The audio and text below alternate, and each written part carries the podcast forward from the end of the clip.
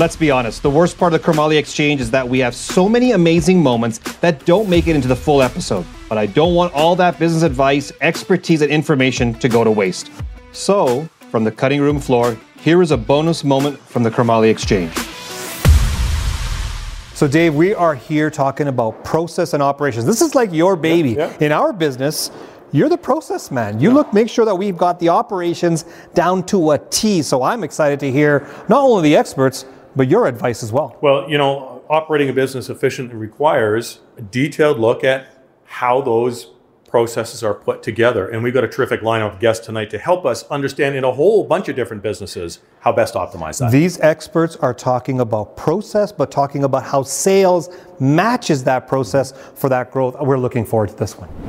Dave, when we started our practice and we're working together 15, 16 years ago, it was very difficult to figure out our operations and our process because we were just brand new together. We, you ran your business the way you ran I ran my business the way I did it, and we merged our businesses together. And there was a bit of an operational challenge. What would you say at the beginning was the biggest challenge trying to get everything lined up from an operations perspective?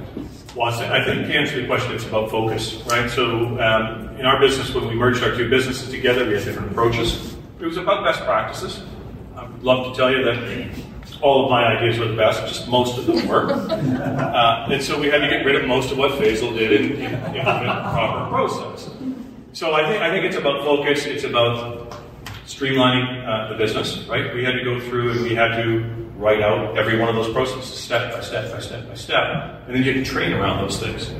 Right? And then you had to be, I think, have an open mind, open enough to uh, challenge that, to continually challenge what those processes were. Because as the business evolves, so does the process.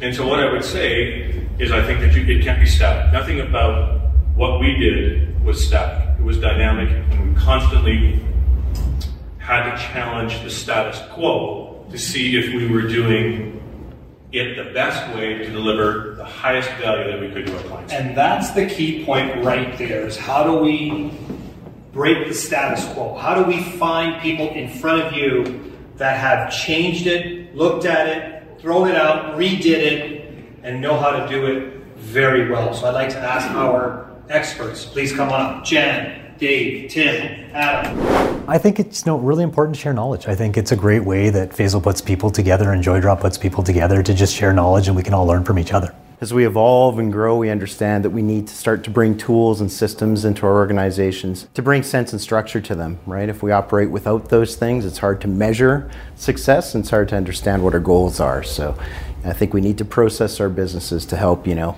get ourselves from the starting point, point A, to the destination we want to get to. One big thing for me is to teach people to teach others. Um, I think uh, it's good to learn how to do something, but the best thing you can do is be able to transfer that knowledge in a meaningful way to somebody else so that they can do it. All results come out of process. Whether you have a good process or a bad process, that's going to influence your results. And also whether your processes are being followed or not, that's going to have an impact on results.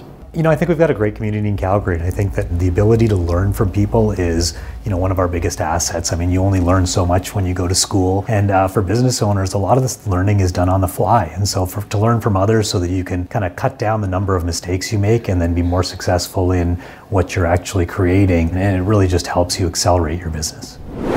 One question that was brought up that we haven't on board here is how do you have your team follow the process, and how do you trust them to follow the process? Uh, one of the main things you can do to your team follow the process is have them help build the processes. So have them uh, create the checklists or create the strategies that you're going to be documenting. The issue is not so much process, it's people. People are messy, right? People are messy, and you can have a perfect process, but if people aren't bought into the process, if they don't understand the process, if they don't have clarity about the process, if they don't believe the process is driving to the results that the organization needs, that's where the that's where the gap is. And so I thought that was really interesting because that came up with at least three of the groups. Gentlemen, thank you for joining us this evening. Thanks for listening. Make sure to stay tuned for the new episodes of the Chromoly Exchange every month, plus weekly bonus episodes available anywhere you listen to podcasts.